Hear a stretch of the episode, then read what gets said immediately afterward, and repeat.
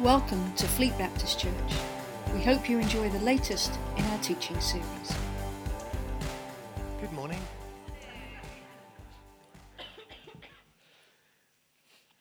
We're, um, we're working our way through the Partners in Harvest Catch the Fire fire values that are on this banner over to your left uh, F I R E, F for the Father's heart that we've been thinking about the last two or three weeks, and uh, I we've been looking at last week and again this week. Uh, so we're looking at intimacy. So Nathan's gone to the back. Don't need you at the back till right towards the end. So if you want to sit with your wife for now, I realised I'd asked him if to go to the back to help me with a demonstration or something. I realised he's he obediently gone right, and it's right the last thing I want to do. So if you want to carry on sitting with your wife, and nobody's noticed, so you're absolutely fine. So uh, last week, Nathan, who's just coming back to his chair from having a nice little stretch of the legs around the church, um, introduced the theme of intimacy, and I'm going to pick up on that this week. I want to have a little look um, in Exodus chapter 33. Going to read quite a few verses in Exodus 33. So if you want to turn your Bible on, get that ready. Uh, feel free to do so. Uh, but just before we read that, just want to share one or two quick thoughts about intimacy. We created for intimacy. That's, that's the bottom line. We are created for intimacy. And, and the reason is that we are created in the image of God. And our God is Father, Son, and Holy Spirit. A triune God is a theological phrase. The Trinity, imperfect unity. That, That is the, the, the perfect model of intimacy. If you want to know what intimacy is, you look at the Godhead. And, and, we have a God that is three but one and inextricably linked, and you cannot describe it because they're so intricately linked. And, and no one's ever successfully worked out a way of describing how these three interlink. But all three are God, but there is only one God, and God is three. so that's just to confuse you. But it's perfect intimacy Father, Son, and Holy Spirit as one. And we are created in the image of God. And if our God is a relational trinity, that means we're created for intimate relationship. That is what our purpose in existence is. Primarily to relate to God, but also to relate to one another. That is our purpose in existence. That's why God created us, because my Bible says God is love. And out of his nature of being love, he wants to just exude love. He needs, he needs something to lavish that love upon. And he loved creation when he made this entire universe. At the end of each day, on the first five days of creation, if you read the narratives, it says at the end of each day, he looked at what he'd made and said, It is good but nothing was able to reciprocate his love. He was able to look at it and able to love it, but it wasn't able to reciprocate his love. And so the pinnacle of creation came on the sixth day when God created humankind in his own image, in the image of the one who is love. In the image of the one who is created as the perfect, intimate, relational being. That's who we are created to be like. And when he created mankind on the end of the sixth day of creation, he looked at what is made and he said, It is very good. Because we're made in the image of God. The fall is what separated us from that place of intimacy with God. We were designed and created to be in intimate union with Him, but the fall separated us from that place because mankind had an inherent desire for relationship without dependency. And in intimate relationships, there's a, pend- a, dependency, not codependency. That's a psychological kind of thing that we can look at and unpack another time if you want to. That's a different thing. That's an unhealthy relationship where you're deriving a need by being dependent on somebody else. But actually, we are created to be dependent. And people have a misunderstanding of maturity. They think independence means that you don't need anybody else. That is wrong. We are created as interdependent beings. And mankind believed a lie that knowledge equaled maturity. And in the West, the so called enlightened world, we have held on to that truth for way too long. Knowledge does not equal maturity. Knowledge equals power, and power corrupts. And what's happened is mankind has settled for knowledge about rather than intimacy with. I have the privilege of studying theology for many, many years. I'm highly qualified in theology. I have a lot of, a lot of theological knowledge. But you give me the choice of just eradicating from my brain every single grain of theological knowledge and learning I've ever had for one second in his presence. I know what I would choose. We created for intimacy. And in the Old Testament, the temple is the blueprint for a restored relationship with God. It was never about these religious practices. That's not what the temple was for. The religious practices were to demonstrate to fallen humanity that actually the presence of God is so pure, so holy, that you cannot wander in there carrying the sin of the world with you. You have to deal with your sin before you come into the presence of God, otherwise, you will be consumed. And God so loved us that firstly, He created a temple blueprint, or even a blueprint, a temple blueprint for us to show how we could get close. But even that was insufficient because there was only the high priest that could go into the most holy place, and even him only one time a year. That is not God's desire for us. It was a blueprint for what he had planned, and Jesus was never plan B. He was always part of the plan. Everything in the Old Testament, every single word of it points to Jesus. And the plan, the blueprint was there, demonstrating what Jesus ultimately would do to enable us to come into place of intimacy. Exodus 19:6 says, "You will be for me a kingdom of priests and a holy nation." That's the heart of God's desire that his people would be a kingdom of priests. Not that there would just be a few who were able to draw near, but the whole of those in his household would come close. That has always been the plan of the Father because he created us for intimacy. That by way of introduction. Let's take a look at uh, Exodus chapter 33. Where are we starting, Ross? Verse 7. Verse 7. Now, Moses used to take a tent and pitch it up outside of the camp some distance away, calling it the tent of meeting. Anyone inquiring of the Lord would go to the tent of meeting outside of the camp. And whenever Moses went to the tent, all of the people rose and stood at the entrances to their tent, watching Moses until he entered the tent. This is about accountability. We need to be holding each other accountable. Are you spending time with the Lord in your private tent of meeting? Are you going to that place where you're meeting with God? As Moses went out to the tent, the pillar of cloud would come down and stay at the entrance while the Lord spoke with Moses. Whenever the people saw the pillar of cloud standing at the entrance to the tent, they all stood and worshipped, each at the entrance to their own tent. That, by the way, is what we just did before I got up to speak interceding for the leader. What we've just done is an incredibly powerful prophetic sign of what this is talking about. The people of Israel saw the one that God had called to lead them going into the place where he was going to be alone with the Lord to seek the face of God. And everybody else said, We are going to intercede, we are going to pray for that man while he is seeking God. That's what we've just done. And that's, that's the church coming together in unity. Verse 11 The Lord would speak to Moses face to face as a man speaks with his friend. Then Moses would return to his camp, but his young assistant Joshua, son of Nun, did not leave the tent. Verse 12.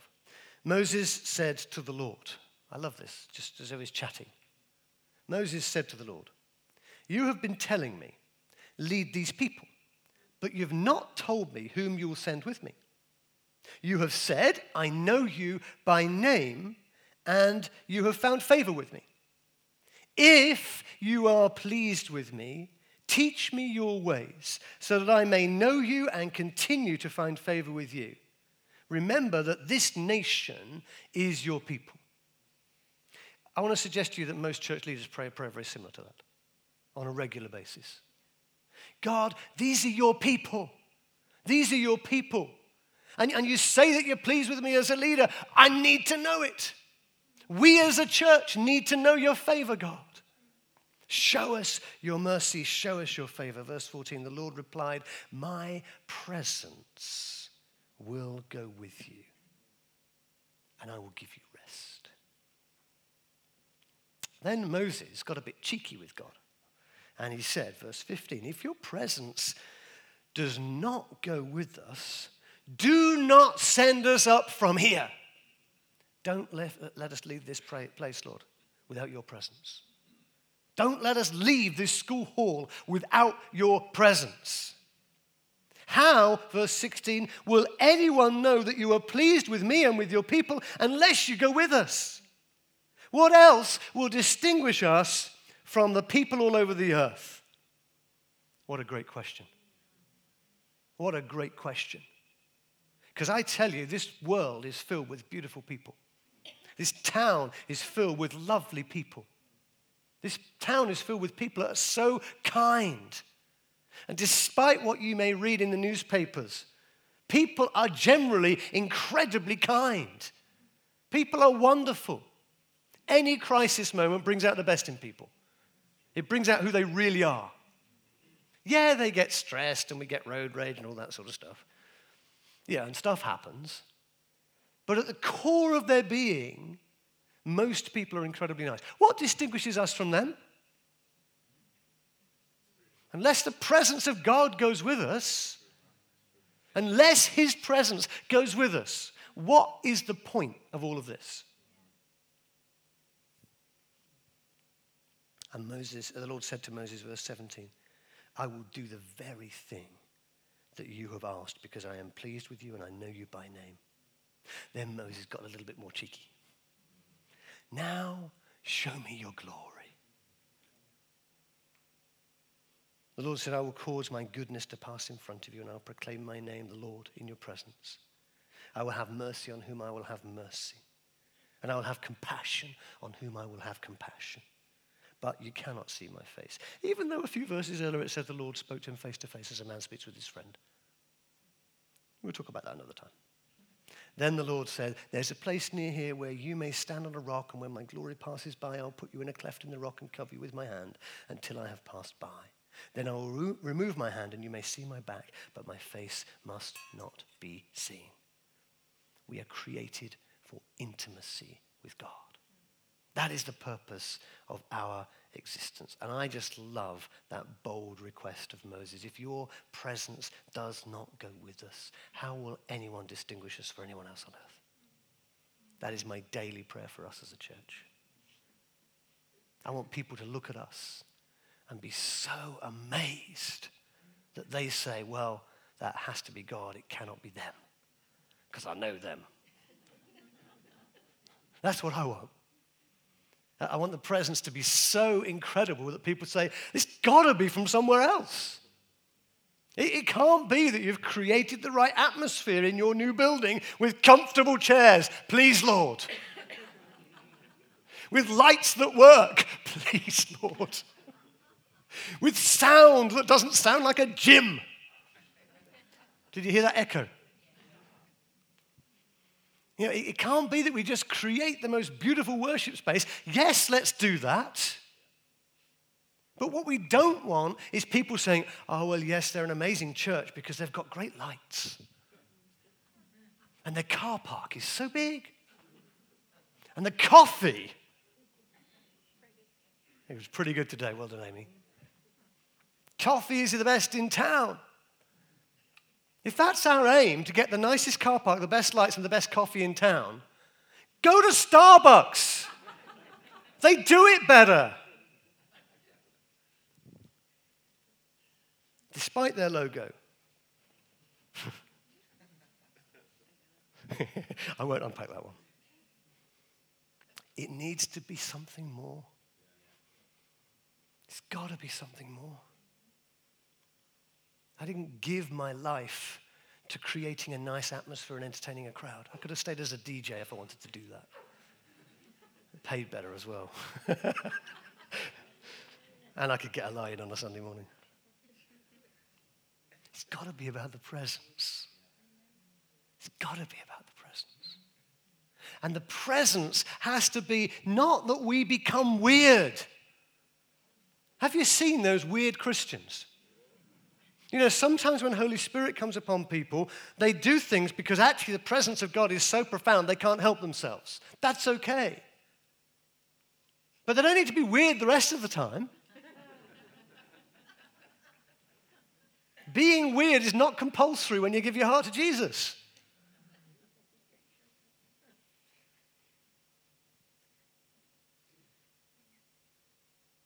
It's about the presence. It's not about what you've experienced. It's not about what you know. That is not what will mark you out. It is the abiding presence of God that will mark you out as being different. It's also, excuse me, it's also the, the abiding presence of God that will convict you. Yes, so many Christians say, I really don't know what truth is anymore. I can tell you, you can never, ever say that when you're in the presence of God. His presence brings revelation, it brings conviction, it brings truth, it guides. Lord, just show me what to do. Get in His presence. It is the abiding presence of God that will enable you to minister in the power of the Spirit. I want to see more healings and miracles and signs and wonders. We've seen a few. Hallelujah. All glory to God. But we're not seeing them every week. I want to see people healed in this place every single time we gather. I want to put the local funeral directors out of business because so many people are raised from the dead.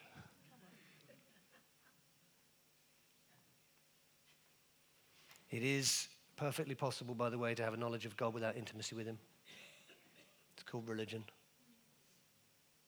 If that's what you want, God bless you. Go find it. As for me and my household, we will serve the Lord. Jesus came to demonstrate what intimacy with the Father actually looks like. That's why at his resurrection, the veil, at his death, sorry, the, the veil was torn in two. That is why the, the entrance place into the most intimate place of intimacy with God, of, of encounter with God, was opened up at his death. It's also why 70 years later, the temple building was completely destroyed. Let me explain what I mean. When Jesus died, that the curtain was ripped. And when we say curtain, it's not like one of these curtains over here. Even I could pull those down. And I nearly did pull that one down before the service, with help. Imagine a really thick rug hanging from the ceiling.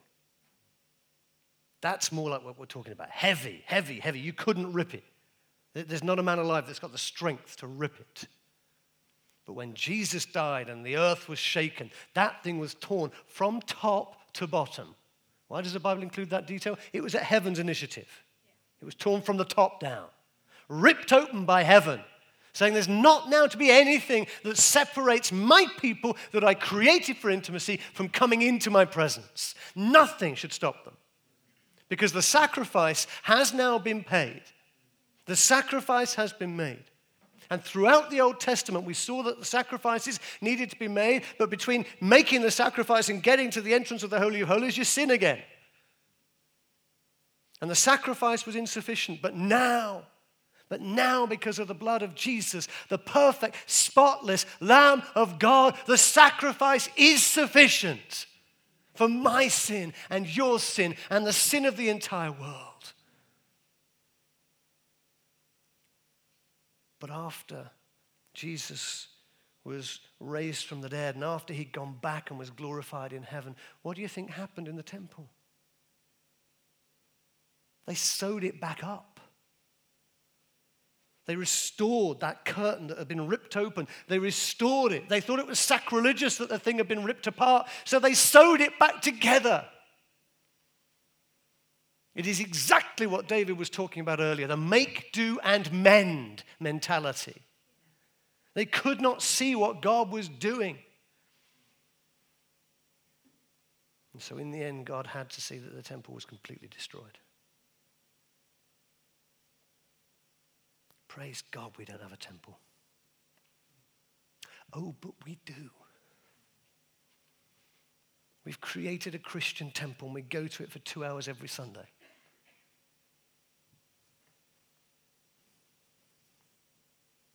God is not looking for religion, He's looking for a relationship. He says to you, 1 Corinthians 6 9, your body is now the temple of the Holy Spirit. I want you to carry my presence. I want you to carry my presence. You know by now that John chapter 1, verse 32 is my favorite verse of scripture, one of them.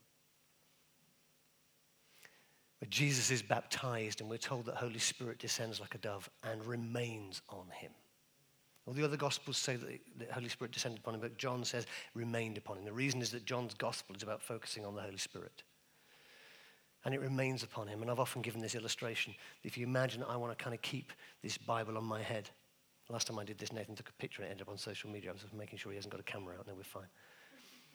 You'll notice that when I put this on my head, my posture has changed. It's perfectly possible for me to carry on the rest of this sermon, which could be very long, with a Bible on my head if I maintain, oh, Lydia, put your camera away. If I maintain the right posture, if my posture is always with this in mind, if my posture is always with keeping that on my head in mind, the moment I forget about it, it slips.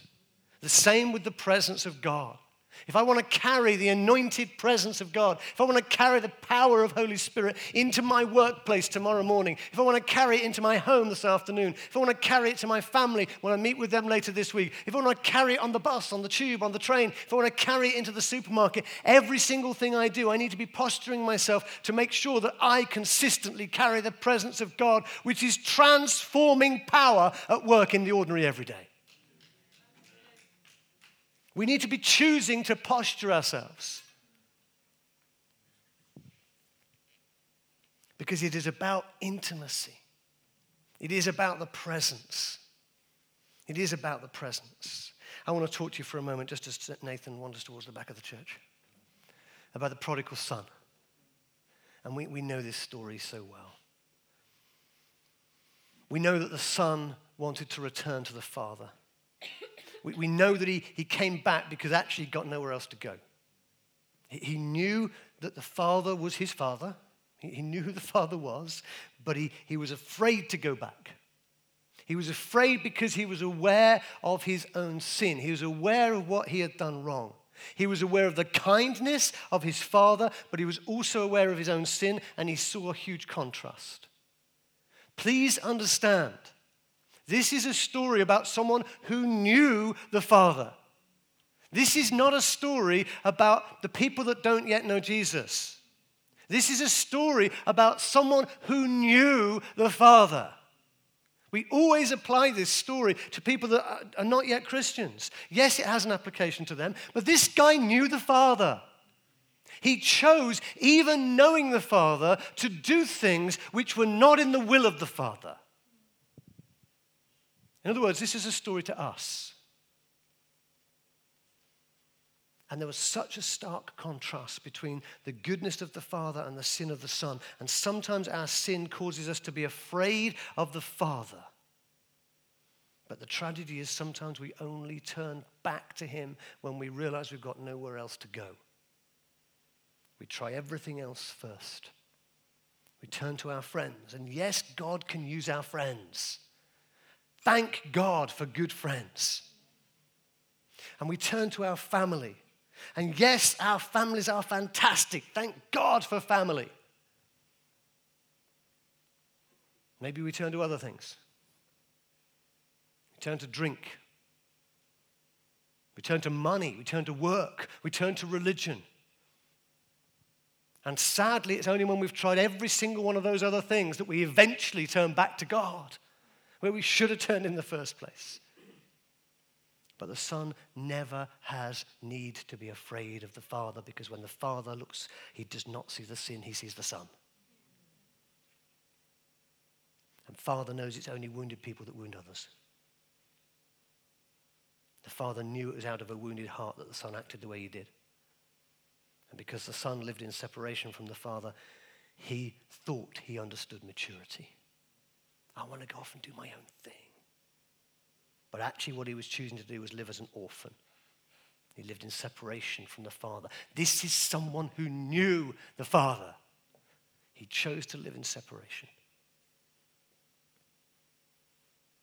But the Father did not condemn. He embraced, he forgave, and he lavished love. And I believe for what God is wanting to do in our church and in this nation, church, we need a fresh revelation of the Father's heart. We need a fresh revelation of his love. But you cannot have that revelation from a distance. Nathan, just want you to know I absolutely love you. Just want to show you right now how much I love you.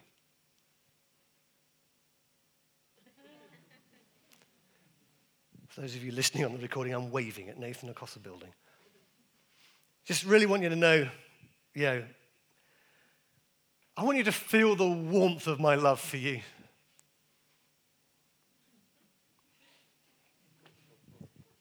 I want you to know how precious you are.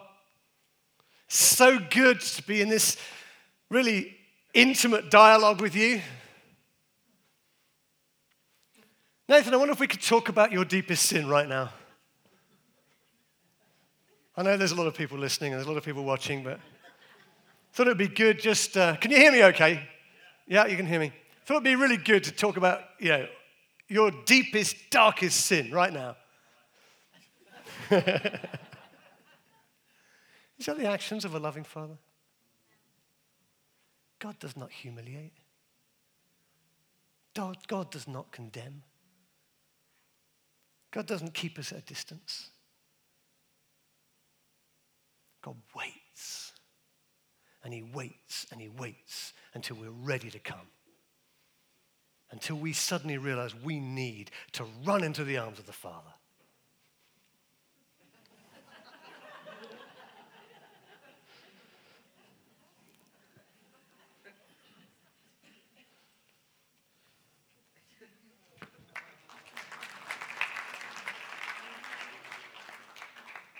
Feeling uncomfortable yet?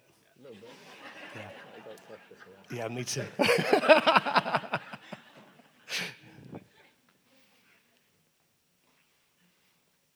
the father didn't just tell him he loved him, he showed him, he hugged him, he kissed him, he put a ring on him, he put a robe on him. We didn't go that far. You can't know intimacy from a distance, church. You can't know his presence from a distance. Have you got an orphan mindset? Do you feel like God will condemn you if he knew, if you confessed? Do you feel like God is a long way away? If you feel like God is a long way away, ask yourself which one moved? Because it sure wasn't him.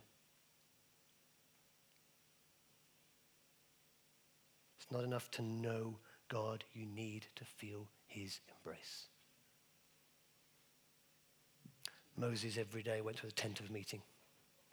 He set it up outside of the camp. He found a place where he would not be distracted. And he went there and he got people to say, I'm going to hold you accountable to make sure you do it. He got people to say, I'm going to pray for you. Every time you go into that encounter with God, I'm going to pray for you to help you to make sure that the presence of God comes and guards the entrance to your tent of meeting so that nothing will come as a distraction, that the cloud or the pillar of the presence of God will come down in that place when you are in intimate union with God So that nothing will be a distraction, so that nothing can come against you when you're in that place, so that you will hear the voice of God. You will meet with God face to face. You will hear Him say, My child, I love you. Let me feel you in an embrace. Let me feel, let you feel the, the breath of your Father on the top of your head as He holds you in that intimate embrace. Let you know the security of the Father's embrace. And then when He tells you He loves you, He'll say to you, Let's talk about what we're going to do together during this day when you go out of this tent of meeting, so that you will carry this presence with you, so that those around you will see what you carry and they will say, Surely this one with an unveiled face has been in the presence of God because I can see the glory of the Lord in their face. That's how I want to live. And friends, that is what we're called to. I'm trusting God for a beautiful new building with comfortable chairs, decent lighting, and a nice car park, and great coffee. But if that's all we're going to get, I'm not interested. God will give us all that. Seek first the kingdom and his righteousness, and then all these things will be added to you. Are you ready to seek the kingdom? Are you ready for intimacy with the King? Are you ready to say, let's just go for it? Let's say, Lord, we want your presence. We want to worship you in spirit and in truth. We want to say, nothing else will do. I will not settle for second best. I'm sick and tired of settling for second best. If that is you, will you stand with me? Holy Spirit, will you come?